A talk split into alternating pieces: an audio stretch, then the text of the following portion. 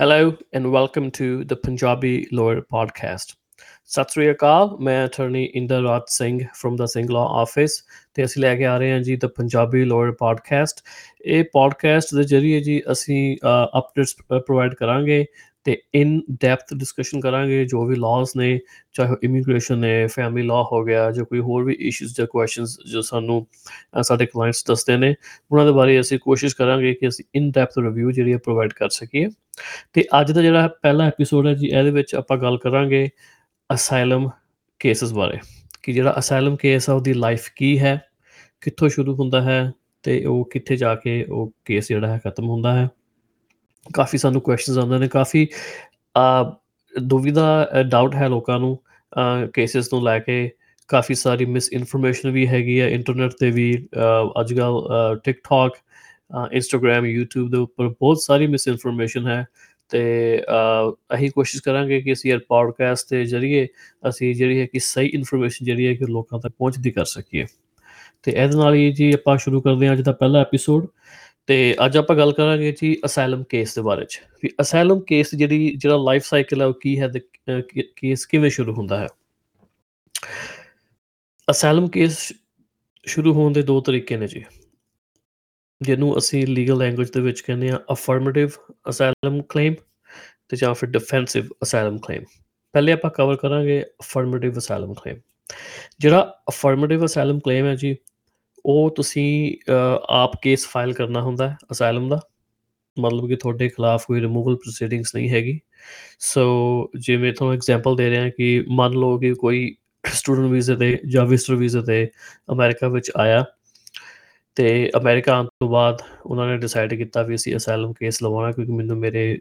Country ਦੇ ਵਿੱਚ ਜਿੱਥੋਂ ਆਏ ਨੇ, ਉੱਥੇ ਉਹਨਾਂ ਨੂੰ, ਉਹਨਾਂ ਦੀ ਲਾਈਫ ਨੂੰ ਖਤਰਾ ਹੈ। ਕਿਸੇ ਵੀ ਕਾਰਨ ਕਰਕੇ ਤੇ ਉਹ ਫਿਰ ਅਸਾਈਲਮ ਕੇਸ ਜਿਹੜਾ ਹੈ ਕਿ ਉਹ ਲਾਉਣਾ ਚਾਹੁੰਦੇ ਨੇ।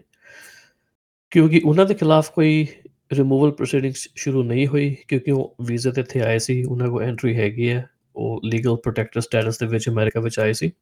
ਤਾਂ ਉਹਨਾਂ ਨੂੰ ਆਪਣਾ ਕੇਸ ਜਿਹੜਾ ਹੈ ਉਹ ਆਪ ਸ਼ੁਰੂ ਕਰਨਾ ਪਵੇਗਾ ਤੇ ਇਹਨੂੰ ਕਹਿੰਦੇ ਨੇ ਅਫਰਮੇਟਿਵ ਅਸਾਈਲਮ ਕਲੇਮ ਜ਼ਿਆਦਾਤਰ ਜਿਹੜੇ ਅਫਰਮੇਟਿਵ ਅਸਾਈਲਮ ਕਲੇਮ ਨੇ ਜੀ, ਉਹ ਯੂਐਸ ਇਮੀਗ੍ਰੇਸ਼ਨ ਜਿਹੜੀ ਏਜੰਸੀ ਹੈ U S C I S ਉਹਦੇ ਵਿੱਚ ਫਾਈਲ ਹੁੰਦੇ ਨੇ। ਤੇ ਜਿਹੜੇ ਅਫਰਮੇਟਿਵ ਅਸਾਈਲਮ ਕਲੇਮ ਨੇ ਕਲੇਮ ਜਿਹੜੇ ਹੈਗੇ ਨੇ ਜੀ, ਉਹ ਕੋਰਟ ਦੇ ਵਿੱਚ ਫਾਈਲ ਨਹੀਂ ਕੀਤੇ ਜਾ ਸਕਦੇ ਕਿਉਂਕਿ ਕੋਰਟ ਦੇ ਕੋਲ ਜੁਰਿਸਡਿਕਸ਼ਨ ਨਹੀਂ ਹੁੰਦੀ ਕੇਸ ਉਹਨਾਂ ਦੀ। ਜਦ ਤੱਕ ਕਿ ਜਿਹੜੀ ਸਰਕਾਰ ਹੈ ਡਿਪਾਰਟਮੈਂਟ ਆਫ ਹੋਮਲੈਂਡ ਸਿਕਿਉਰਿਟੀ ਦਾ ਜਿਹੜਾ ਆਫਿਸ ਹੈ, ਜਿਹੜਾ ਇਮੀਗ੍ਰੇਸ਼ਨ ਲਿਟੀਗੇਸ਼ਨ ਹੈਂਡਲ ਕਰਦਾ ਹੈ ਜਦ ਤੱਕ ਉਹ ਨੋਟਿਸ ਟੂ ਅਪੀਅਰ ਇਸ਼ੂ ਕਰਕੇ ਕੋਰਟ ਵਿੱਚ ਫਾਈਲ ਨਾ ਕਰਨ। ਸੋ ਖੈਰ, ਆਪਾਂ ਬਾਅਦ ਚ ਕਵਰ ਕਰਾਂਗੇ ਇਹ ਐਪੀਸੋਡ ਦੇ ਵਿੱਚ। So going back to affirmative claim so ਉਹ ਜਿਹੜਾ ਅਫਰਮੇਟਿਵ ਅਸਾਈਲਮ ਐਪਲੀਕੇਸ਼ਨ ਹੈ ਜੀ ਫਾਰਮ I-589 ਉਹ ਭਰ ਕੇ ਤੇ ਜੋ ਵੀ ਇਹਦੇ ਰਿਕੁਆਇਰਮੈਂਟਸ ਨੇ ਐਪਲੀਕੇਸ਼ਨ ਲਾਉਣ ਦੀਆਂ, ਤੁਸੀਂ ਆਪਣੇ ਵਕੀਲ ਨਾਲ ਗੱਲ ਕਰ ਸਕਦੇ ਹੋ ਜਾਂ ਤੁਸੀਂ ਸਾਡੇ ਆਫਿਸ ਫੋਨ ਕਰ ਸਕਦੇ ਹੋ। ਸਾਡੀ ਕੰਟੈਕਟ ਇਨਫੋਰਮੇਸ਼ਨ ਅਸੀਂ ਐਪੀਸੋਡ ਦੇ ਐਂਡ ਤੇ ਦਵਾਂਗੇ। ਤੇ ਉਹ ਜਿਹੜਾ ਫਾਰਮ I-589 ਹੈ, ਉਹ ਭਰ ਕੇ ਸਾਈਨ ਕਰਕੇ ਤੇ ਤੁਸੀਂ ਉਹ ਜਿਹੜਾ ਇਮੀਗ੍ਰੇਸ਼ਨ ਏਜੰਸੀ ਹੈ, ਜਿਹੜੀ USCIS ਨੂੰ ਤੁਸੀਂ ਮੇਲ ਕਰ ਸਕਦੇ ਹੋ। ਤੇ ਹੁਣ ਤੁਸੀਂ ਜਿਹੜਾ ਕਲੇਮ ਹੈ ਆਨਲਾਈਨ ਵੀ ਫਾਈਲ ਕਰ ਸਕਦੇ ਹੋ। ਮੇਲ ਕਰਨ ਦੇ ਵਿੱਚ ਰੈਗੂਲਰ ਪ੍ਰੋਸੈਸਿੰਗ ਹੁੰਦੀ ਹੈ ਜੀ, ਤੁਸੀਂ ਫਾਈਲ ਮੇਲ ਕਰੋਗੇ, ਤੁਹਾਨੂੰ 2 ਦਿਨ ਵੀ ਜੇ ਇਮੀਗ੍ਰੇਸ਼ਨ ਬੈਕਲੌਗ ਹੋਵੇ ਤਾਂ ਕਈ ਵਾਰ ਮਹੀਨੇ ਵੀ ਲੱਗ ਸਕਦੇ ਨੇ, ਜਿਹੜੀ ਰਸੀਦ ਨੋਟਿਸ ਹੈ ਉਹ ਤੁਹਾਡੇ ਕੋਲ ਪਹੁੰਚਣ ਤੱਕ ਵੀ ਉਹਨਾਂ ਨੂੰ ਤੁਹਾਡਾ ਕੇਸ ਮਿਲ ਗਿਆ ਹੈ। ਤੇ ਜੇ ਤੁਸੀਂ ਆਪਣਾ ਕੇਸ ਆਨਲਾਈਨ ਫਾਈਲ ਕਰਦੇ ਹੋ, ਜੋ ਐਕਸੈਪਟ ਹੋ ਜਾਂਦਾ ਹੈ ਰਾਈਟ ਅਵੇ ਤੇ ਵਿਦਨ ਆਵਰਸ ਤੁਸੀਂ ਮਿੰਟਸ ਐਕਚੁਅਲੀ ਜਿਹੜਾ ਤੁਹਾਡਾ ਰਸੀਦ ਨੋਟਿਸ ਹੈ, ਤੁਹਾਨੂੰ ਆਨਲਾਈਨ ਇਸ਼ੂ ਹੋ ਜਾਂਦਾ ਹੈ। ਤੇ ਜੇ ਤੁਸੀਂ ਅਫਰਮੇਟਿਵ ਅਸਾਈਲਮ ਕਲੇਮ ਫਾਈਲ ਕਰਦੇ ਹੋ ਜੀ, ਤੇ ਤੁਹਾਡੀ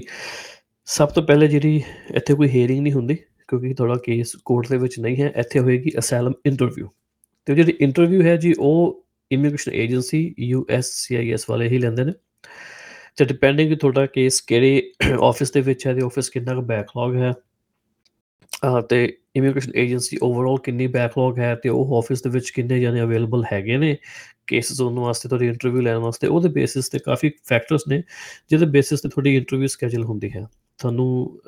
ਇੰਟਰਵਿਊ ਨੋਟਿਸ ਇਸ਼ੂ ਕਰਦੀ ਹੈ ਸਰਕਾਰ, ਜਿਹੜੀ ਇਮੀਗ੍ਰੇਸ਼ਨ ਏਜੰਸੀ ਹੈਗੀ ਹੈ, ਉਹਦੇ ਉੱਪਰ ਲਿਖਿਆ ਹੁੰਦਾ ਹੈ ਵੀ ਤੁਹਾਡੇ ਹੀਅਰਿੰਗ ਦੇ ਆਫਿਸ ਐਡਰੈਸ ਤੁਸੀਂ ਕਿੱਥੇ ਜਾਣਾ ਹੈ ਇੰਟਰਵਿਊ ਵਾਸਤੇ।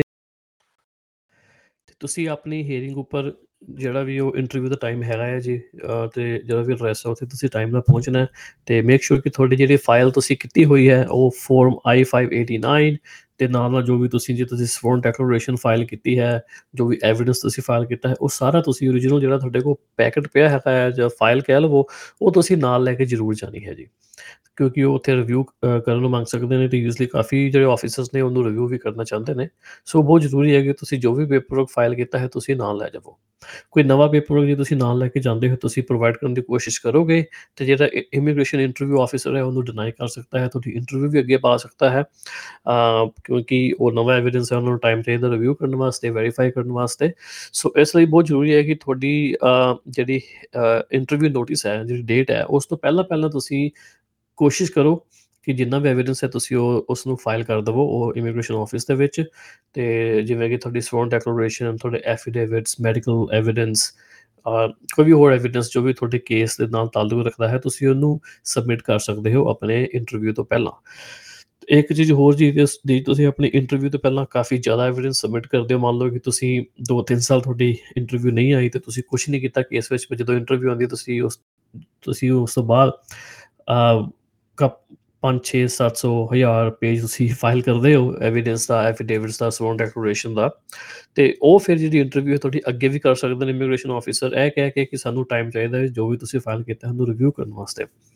ਐਸੇ ਵਾਸਤੇ ਬਹੁਤ ਜ਼ਰੂਰੀ ਹੈ ਕਿ ਭਾਵੇਂ ਤੁਹਾਡੇ ਕੋਲ ਅਟਰਨੀ ਹੈਗਾ ਜਾਂ ਨਹੀਂ ਹੈਗਾ, ਜੇ ਤੁਹਾਡੇ ਕੋਲ ਅਟਰਨੀ ਹੈਗਾ ਤਾਂ ਆਪਣੇ ਅਟਰਨੀ ਦੇ ਆਫਿਸ ਤੁਸੀਂ ਪ੍ਰੈਸ ਕਰੋ ਕਿ ਟਾਈਮ ਟੂ ਟਾਈਮ ਜਿਹੜਾ ਤੁਹਾਡੇ ਕੇਸ ਵਿੱਚ ਜੋ ਫਾਈਲਿੰਗਸ ਨੇ, ਉਹ ਹੁੰਦੀਆਂ ਰਹਿਣ। ਜਿਵੇਂ ਕਿ ਤੁਹਾਨੂੰ ਐਗਜ਼ਾਮਪਲ ਦਿੰਦਾ ਜੀ ਸਾਡੇ ਆਫਿਸ ਦੀ ਇੱਕ ਪ੍ਰੈਕਟਿਸ ਹੈ ਕਿ ਹਰ ਚੌਥੇ ਤੋਂ ਪੰਜਵੇਂ ਮਹੀਨੇ ਅਸੀਂ ਕੇਸ ਰਿਵਿਊ ਕਰੀਦਾ ਆ ਭਾਵੇਂ ਤਰੀਕ ਆਈ ਹੈ ਭਾਵੇਂ ਨਹੀਂ ਆਈ ਤੇ ਜੋ ਕੋਈ ਨਵਾਂ ਐਵੀਡੈਂਸ ਹੁੰਦਾ ਹੈ ਅ, ਕੋਈ ਨਵੇਂ ਆਰਟੀਕਲਸ ਨੇ ਜੋ ਕੁਝ ਵੀ ਹੈ ਉਹ ਅਸੀਂ ਜਿ- ਜਿਹੜੇ ਫਾਈਲ ਦੇ ਵਿੱਚ ਜੋ ਜੋ ਲਾਗੂ ਹੁੰਦਾ ਹੈ ਅਸੀਂ ਉਹਨੂੰ ਫਾਈਲ ਕਰਦੇ ਰਹਿੰਦੇ ਹਾਂ। ਕੰਟਰੀ ਕੰਡੀਸ਼ਨਸ ਰਿਪੋਰਟ ਹਰ ਸਾਲ ਅਪਡੇਟ ਹੁੰਦੀਆਂ ਨੇ ਜਿੱਦਾਂ ਹੀ ਕੰਟਰੀ ਕੰਡੀਸ਼ਨ ਰਿਪੋਰਟ ਰਿਲੀਜ਼ ਹੁੰਦੀ ਹੈ ਸਾਡਾ ਆਫਿਸ ਨੂੰ ਪੜ੍ਹ ਕੇ ਤੇ ਜਿ- ਜੋ ਜੋ ਰੈਲੇਵੈਂਟ ਸੈਕਸ਼ਨਸ ਜਿਹੜੇ ਜਿਹੜੇ ਕੇਸਿਸ ਵਿੱਚ ਹੈਗੇ ਨੇ, ਅਸੀਂ ਉਹਨੂੰ ਉਹ ਫਾਈਲ ਕਰ ਦਿੰਦੇ ਹਾਂ, ਭਾਵੇਂ ਤੁਹਾਡਾ ਕੇਸ ਕੋਰਟ ਵਿੱਚ ਹੋਵੇ ਜਾਂ ਤੁਹਾਡਾ ਕੇਸ ਇਮੀਗ੍ਰੇਸ਼ਨ ਏਜੰਸੀ ਦੇ ਕੋਲ ਹੋਵੇ। ਇਹ ਤਾਂ ਸੀ ਜੀ ਅਫਰਮੇਟਿਵ ਪ੍ਰੋਸੈਸ ਵੀ ਕੇਸ, ਕਿਵੇਂ ਸ਼ੁਰੂ ਹੋਣਾ ਹੈ। ਤੇ ਜੇ ਬਾਈ ਚਾਂਸ ਤੁਹਾਡੀ ਇੰਟਰਵਿਊ ਤੋਂ ਤੁਹਾਡਾ ਅਸਾਈਲਮ ਕੇਸ ਪਾਸ ਨਹੀਂ ਹੁੰਦਾ ਅ, ਉਸ ਤੋਂ ਬਾਅਦ ਤੁਹਾਡਾ ਜਿਹੜਾ ਕੇਸ ਹੈ ਆਪਾਂ ਆਮ ਭਾਸ਼ਾ ਵਿੱਚ ਕਹਿ ਦਿੰਦੇ ਵੀ ਕੇਸ ਡਿਨਾਈ ਹੋ ਗਿਆ ਜਾਂ ਫੇਲ ਹੋ ਗਿਆ ਪਰ ਇੰਟਰਵਿਊ ਦੇ ਉੱਪਰ ਕੇਸ ਫੇਲ ਜਾਂ ਡਿਨਾਈ ਨਹੀਂ ਹੁੰਦਾ। ਜੇ ਤੁਹਾਡਾ ਜਿਹੜਾ ਅਸਾਈਲਮ ਤੁਹਾਨੂੰ ਗ੍ਰੈਂਟ ਨਹੀਂ ਕੀਤੀ ਜਾਂਦੀ ਇੰਟਰਵਿਊ ਤੇ ਅਸਾਈਲਮ ਆਫੀਸਰ ਵੱਲੋਂ ਉਹ ਫਿਰ ਤੁਹਾਡਾ ਕੇਸ ਜਿਹੜਾ ਹੈ ਉਹ ਇਮੀਗ੍ਰੇਸ਼ਨ ਕੋਰਟ ਨੂੰ ਰੈਫਰ ਕਰ ਦਿੰਦੇ ਨੇ ਅੱਗੇ। ਸੋ ਫਿਰ ਉਹ 30 ਦਿਨ ਦੇ ਵਿੱਚ ਵਿੱਚ ਤੁਸੀਂ ਡਿਸੀਜਨ ਤੋਂ ਬਾਅਦ 30 ਦਿਨ ਦੇ ਵਿੱਚ ਵਿੱਚ ਤੁਸੀਂ ਜਿਹੜੀ ਆਪਣੀ ਫਾਈਲਿੰਗ ਹੈ ਅ, ਜੋ ਵੀ ਤੁਹਾਡੇ ਅਟਾਰਨੀ ਦਾ ਪੇਰੈਂਟਸ ਬਣੇ ਸਾਰਾ ਕੁਝ ਤੁਸੀਂ ਕੋਰਟ ਦੇ ਵਿੱਚ ਫਾਈਲ ਕਰਨਾ ਹੁੰਦਾ ਹੈ ਤਾਂ ਕਿ ਕੋਰਟ ਜਿਹੜਾ ਹੈ ਉਹ ਤੁਹਾਡੇ ਕੇਸ ਉੱਪਰ ਜੁਰਿਸਡਿਕਸ਼ਨ ਲੈ ਸਕੇ ਤੇ ਜਿਹੜਾ ਤੁਹਾਡਾ ਕੇਸ ਹੈ ਉਹ ਫਿਰ ਅੱਗੇ ਇਮੀਗ੍ਰੇਸ਼ਨ ਜੱਜ ਦੇ ਕੋਲ ਤੇ ਇਮੀਗ੍ਰੇਸ਼ਨ ਕੋਰਟ ਦੇ ਵਿੱਚ ਆ ਜਾਂਦਾ ਹੈ।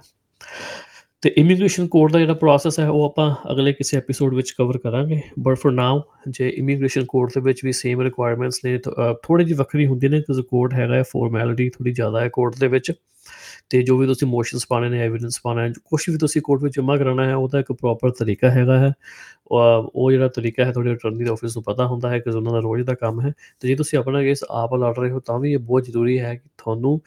ਪ੍ਰੋਪਰ ਤਰੀਕੇ ਦੇ ਨਾਲ ਕੋਰਟ ਵਿੱਚ ਕੋਈ ਵੀ ਜੇ ਤੁਸੀਂ ਪੇਪਰ ਐਵੀਡੈਂਸ ਕੁਝ ਵੀ ਸਬਮਿਟ ਕਰਾਉਣਾ ਹੈ, ਉਹ ਪ੍ਰੋਪਰ ਤਰੀਕੇ ਨਾਲ ਸਬਮਿਟ ਕਰਵਾਉਣਾ ਪੈਂਦਾ ਹੈ। ਸੋ ਉਹ ਜਿਹੜਾ ਕੋਰਟ ਵਾਲਾ ਕੰਮ ਹੈ, ਉਹ ਤੁਹਾਨੂੰ ਬੜੇ ਧਿਆਨ ਨਾਲ ਕਰਨਾ ਪੈਂਦਾ ਹੈ ਕਿਉਂਕਿ ਉਹ ਰਿਜੈਕਸ਼ਨ ਜੇ ਤੁਸੀਂ ਐਵੀਡੈਂਸ ਸਹੀ ਤਰ੍ਹਾਂ ਪ੍ਰੋਪਰ ਤਰੀਕੇ ਨਾਲ ਨਹੀਂ ਫਾਈਲ ਕਰਦੇ, ਉਹਨਾਂ ਨੇ ਰਿਜੈਕਟ ਕਰ ਦੇਣਾ ਹੈ ਕੋਰਟ ਕਲਰਕ ਨੇ, ਤੇ ਜੱਜ ਤੱਕ ਫਾਈਲ ਪਹੁੰਚਦੀ ਨਹੀਂ ਹੈਗੀ ਜੋ ਵੀ ਤੁਸੀਂ ਫਾਈਲ ਕਰਦੇ ਹੋ। ਤੇ ਸੇਮ ਜੀ ਜੀ ਕੋਰਟ ਵਿੱਚ ਪਹਿਲੇ ਤੁਹਾਡੀ ਮਾਸਟਰ ਹੀਅਰਿੰਗ ਆਏਗੀ। ਤੇ ਮਾਸਟਰ ਹੀਅਰਿੰਗ ਜਿਹੜੀ ਹੈਗੀ ਬੇਸਿਕਲੀ ਸਟੇਟਸ ਕਾਨਫਰੰਸ ਹੈਗੀ ਹੈ, ਇਹਦੇ ਉੱਪਰ ਪਲੇਡਿੰਗਸ ਲਈਆਂ ਜਾਂਦੀਆਂ ਨੇ ਤੇ ਮਾਸਟਰ ਹੀਅਰਿੰਗ ਤੋਂ ਬਾਅਦ ਤੁਹਾਡੀ ਜਿਹੜੀ ਹੈ ਕਿ ਫਾਈਨਲ ਜਿਹਨੂੰ ਆਪਾਂ ਤਰੀਕ ਕਹਿ ਦਿੰਦੇ ਆ ਪੰਜਾਬੀ ਦੇ ਵਿੱਚ, ਪਰ ਇਹਨੂੰ ਮੈਰਿਟਸ ਹੀਅਰਿੰਗ ਕਹਿੰਦੇ ਨੇ, ਤਾਂ ਜਿਹੜੀ ਮੈਰਿਟਸ ਹੀਅਰਿੰਗ ਹੈ ਤੁਹਾਡੀ ਉਹ ਸਕੇਜੂਲ ਹੋ ਜਾਂਦੀ ਹੈ ਜਾਂ ਇੰਡੀਵਿਜੂਅਲ ਹੀਅਰਿੰਗ ਜਿਹੜੀ ਹੈ ਉਹ ਸਕੇਜੂਲ ਹੋ ਜਾਂਦੀ ਹੈ।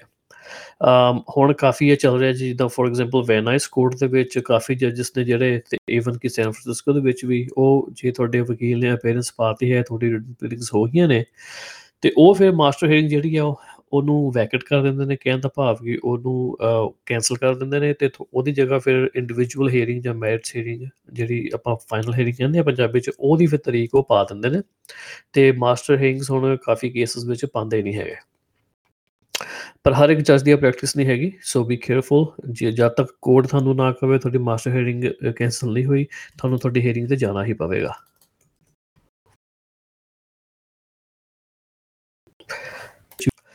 ਤੇ ਇਸ ਤੋਂ ਬਾਅਦ ਜੀ ਤੁਹਾਡੀ ਜਿੱਦਾਂ ਫਾਈਨਲ ਤਰੀਕ ਜਾਂ ਇੰਡੀਵਿਜੂਅਲ ਹੀਅਰਿੰਗ ਜਦੋਂ ਆਏਗੀ ਇੰਡੀਵਿਜੂਅਲ ਹੀਅਰਿੰਗ ਦੇ ਵਿੱਚ ਜੱਜ ਦੇ ਸਾਹਮਣੇ ਤੁਹਾਡੇ ਬਿਆਨ ਹੋਣਗੇ, ਜਿਹਨੂੰ ਆਪਾਂ ਇੰਗਲਿਸ਼ ਟੈਸਟੀਮੋਨੀ ਕਹਿੰਦੇ ਆ ਇਹ ਜਿਹੜੇ ਬਿਆਨ ਨੇ ਜੀ ਡਿਪੈਂਡ ਹੈ, ਉਹ ਕਾਫੀ ਲੋਕਾਂ ਦਾ ਕੁਐਸਚਨ ਹੁੰਦਾ ਵੀ ਭਾਜੀ ਮੇਰੇ ਬਿਆਨ ਕਿੰਨੇ ਦਿਨ ਚੱਲਣਗੇ। ਇਹ ਡਿਪੈਂਡ ਹੈ ਜੀ ਤੁਹਾਡੇ ਕੇਸ ਉੱਪਰ। ਜੱਜ ਕੋ ਕਿੰਨਾ ਟਾਈਮ ਹੈ, ਸਰਕਾਰੀ ਵਕੀਲ ਕੋ ਕਿੰਨਾ ਟਾਈਮ ਹੈ, ਕਿੰਨਾ ਐਵੀਡੈਂਸ ਹੈ, ਕਿੰਨਾ ਡਿਸਕਸ ਕਰਨ ਵਾਲਾ ਕੇਸ ਵਿੱਚ। ਉਹਦੇ ਬੇਸਿਸ ਤੇ ਜਿਹੜੀ ਇੰਡੀਵਿਜੂਅਲ ਹੀਅਰਿੰਗ ਹੈ, ਉਹ ਤੈਅ ਹੁੰਦੀ ਹੈ। ਤੇ ਕਈ ਕੇਸਿਸ ਦੇ ਉਹ 2 ਘੰਟੇ ਵਿੱਚ ਵੀ ਜਿੱਦਾਂ ਬਿਆਨ ਦੇਣੇ ਪੈ ਜਾਂਦੇ ਨੇ ਤੇ ਸਰਕਾਰੀ ਵਕੀਲ ਵੀ ਕੁਐਸਚਨ ਪੁੱਛ ਲੈਂਦੇ ਨੇ ਜੱਜ ਵੀ ਕੁਐਸਚਨ ਪੁੱਛ ਲੈਂਦਾ ਕਈ ਕੇਸਿਸ ਜਿਹੜੇ ਨੇ, ਉਹਨਾਂ ਨੂੰ 4 ਘੰਟੇ ਲੱਗਦੇ ਨੇ, ਕਈਆਂ ਨੂੰ ਮੈਂ ਸੁਣਿਆ 8 ਘੰਟੇ ਵੀ ਲੱਗਦੇ ਨੇ। ਆ ਪਰ ਜ਼ਰੂਰੀ ਨਹੀਂ ਕਿ ਜੇ ਤੁਹਾਡੇ ਕੇਸ ਵਿੱਚ 8 ਘੰਟੇ ਜਾਂ 4 ਘੰਟੇ ਤੁਹਾਨੂੰ ਲੱਗਣਗੇ, ਤੇ ਜੱਜ ਤੁਹਾਨੂੰ 4 ਜਾਂ 8 ਘੰਟੇ ਹੀ ਦੇਗਾ ਕਈ ਵਾਰ ਜੱਜ ਕਹਿ ਸਕਦਾ ਵੀ ਤੁਹਾਡੇ ਕੋਲ 2 ਘੰਟੇ ਦੇ ਆਪਣਾ ਕੇਸ ਪ੍ਰੈਜ਼ੈਂਟ ਕਰਨ ਨੂੰ, ਉਹ 2 ਘੰਟਿਆਂ ਦੇ ਵਿੱਚ ਤੁਸੀਂ ਆਪਣਾ ਕੇਸ ਜਿਹੜਾ ਹੈ ਉਹ ਪੇਸ਼ ਕਰਨਾ ਹੈ ਆਪਣੇ ਬਿਆਨ ਦੇਣੇ ਨੇ ਤੇ ਸਰਕਾਰੀ ਵਕੀਲ ਦੇ ਜੋ ਕੁਐਸਚਨਸ ਨੇ ਉਹ ਆਨਸਰ ਕਰਨੇ ਹੈ ਜੱਜ ਦਾ ਕੋਈ ਕੁਐਸਚਨ ਹੈ ਉਹ ਆਨਸਰ ਕਰਨਾ ਹੈ। ਤੇ ਜੇ ਇੰਡੀਵਿਜੂਅਲ ਹੀਅਰਿੰਗ ਤੇ ਵੀ ਜੀ ਜੱਜ ਥੋੜਾ ਕੇਸ ਡਿਨਾਈ ਕਰ ਦਿੰਦਾ ਹੈ, ਉਸ ਤੋਂ ਬਾਅਦ ਆਉਂਦਾ ਹੈ ਜੀ ਪ੍ਰੋਸੈਸ ਅਪੀਲ ਦਾ। ਜੱਜ ਦੇ ਆਰਡਰ ਤੋਂ ਬਾਅਦ 30 ਦਿਨਾਂ ਦੇ ਵਿੱਚ ਵਿੱਚ ਤੁਸੀਂ ਜਿਹੜੀ ਆਪਣੀ ਹੈ ਅਪੀਲ ਉਹ ਬੋਰਡ ਆਫ ਇਮੀਗ੍ਰੇਸ਼ਨ ਅਪੀਲਸ ਜਿਹਨੂੰ ਬੀਆਈਏਵੀ ਕਹਿੰਦੇ ਨੇ, ਉੱਥੇ ਤੁਸੀਂ ਲਾਣੀ ਹੁੰਦੀ ਹੈ 30 ਦਿਨ ਦੇ ਵਿੱਚ ਵਿੱਚ। ਬੇਸਿਕਲੀ ਤੁਹਾਡਾ ਨੋਟਿਸ ਆਫ ਅਪੀਲ ਜਿਹੜਾ ਹੈ ਤੇ ਤੁਹਾਡੀ ਅਪੀਲ ਦੀ ਜਿਹੜੀ ਫੀਸ ਹੈ ਤੇ ਜੇ ਤੁਸੀਂ ਅਟਰਨੀ ਕਰਨਾ ਹੈ ਦੀ ਅਪੀਅਰੈਂਸ ਹੈ, ਉਹ 30 ਦਿਨਾਂ ਦੇ ਵਿੱਚ ਵਿੱਚ ਸਾਰਾ ਕੁਝ ਉਹ ਬੋਰਡ ਆਫ ਇਮੀਗ੍ਰੇਸ਼ਨ ਅਪੀਲਸ ਦੇ ਕੋਲ ਰਿਸੀਵ ਹੋਣਾ ਚਾਹੀਦਾ ਹੈ। ਜੇ ਉਸ ਤੋਂ ਇੱਕ ਦਿਨ ਵੀ ਉੱਪਰ ਹੋ ਜਾਂਦਾ ਹੈ ਤੇ,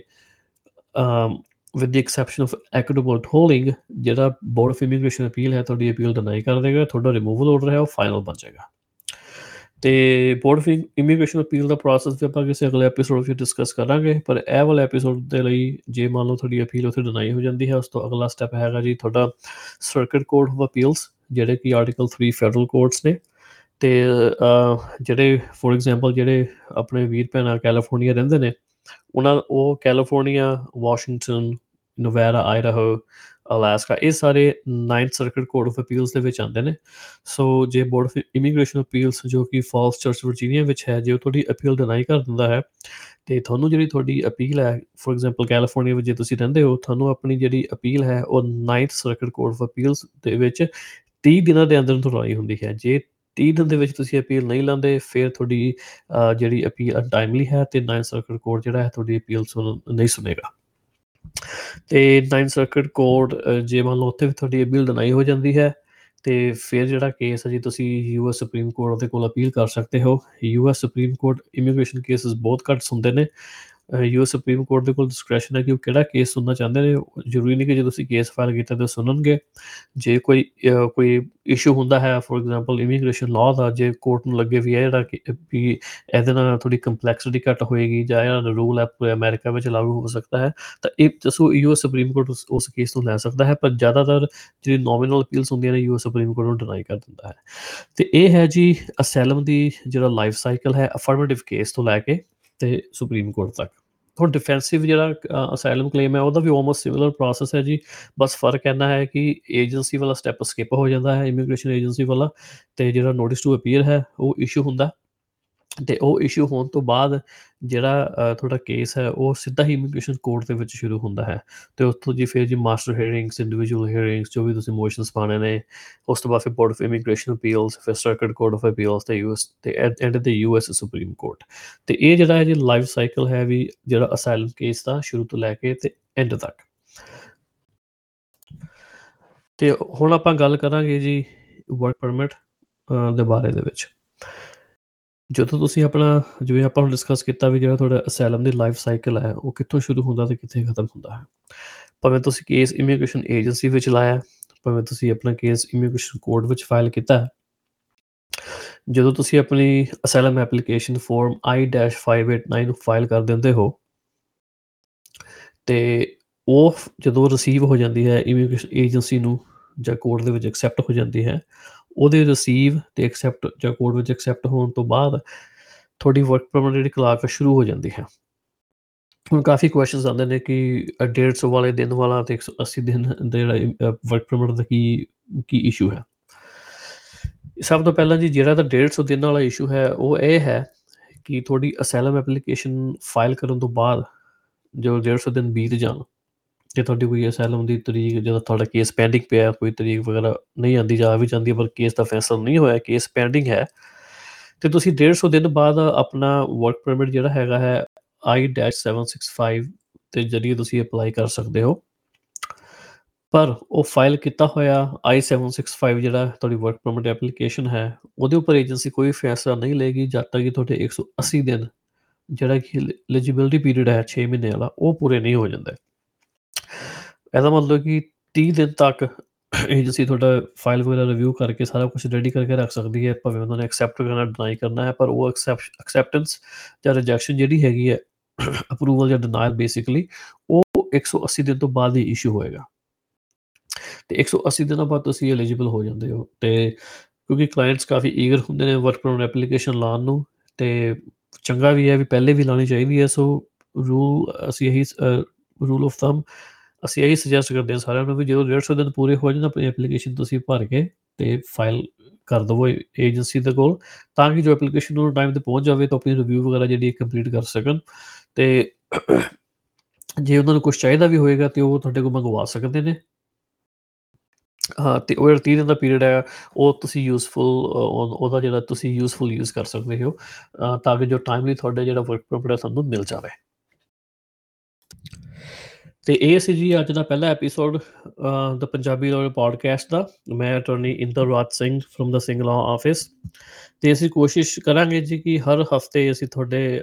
ਤੁਹਾਡੇ ਵਾਸਤੇ ਨਵਾਂ ਐਪੀਸੋਡ ਰਿਲੀਜ਼ ਕਰ ਸਕੀਏ। ਪਰ ਕਈ ਵਾਰ ਲਾਅ ਫਰਮ ਦਾ ਕੰਮ ਕਾਫੀ ਬਿਜ਼ੀ ਹੁੰਦਾ ਹੈ ਸੋ ਉਹਦੇ ਕਰਕੇ ਹੋ ਸਕਦਾ ਸੀ ਹਰ ਹਫ਼ਤੇ ਨਾ ਵੀ ਰਿਕਾਰਡ ਕਰ ਸਕੀਏ, ਪਰ ਕੋਸ਼ਿਸ਼ ਇਹ ਰਹੇਗੀ ਕਿ at least one episode a week ਅਸੀਂ ਤੁਹਾਡੇ ਵਾਸਤੇ ਲੈ ਕੇ ਆਈਏ। ਤੇ ਆਪਾਂ ਜੋ ਵੀ ਨਵੇਂ ਇਸ਼ੂਜ਼ ਨੇ ਜਾਂ ਪੁਰਾਣੇ ਇਸ਼ੂਜ਼ ਨੇ ਜਾਂ ਜੋ ਵੀ ਪ੍ਰੋਸੈਸ ਹੈ ਅਸੀਂ ਉਹਦੇ ਬਾਰੇ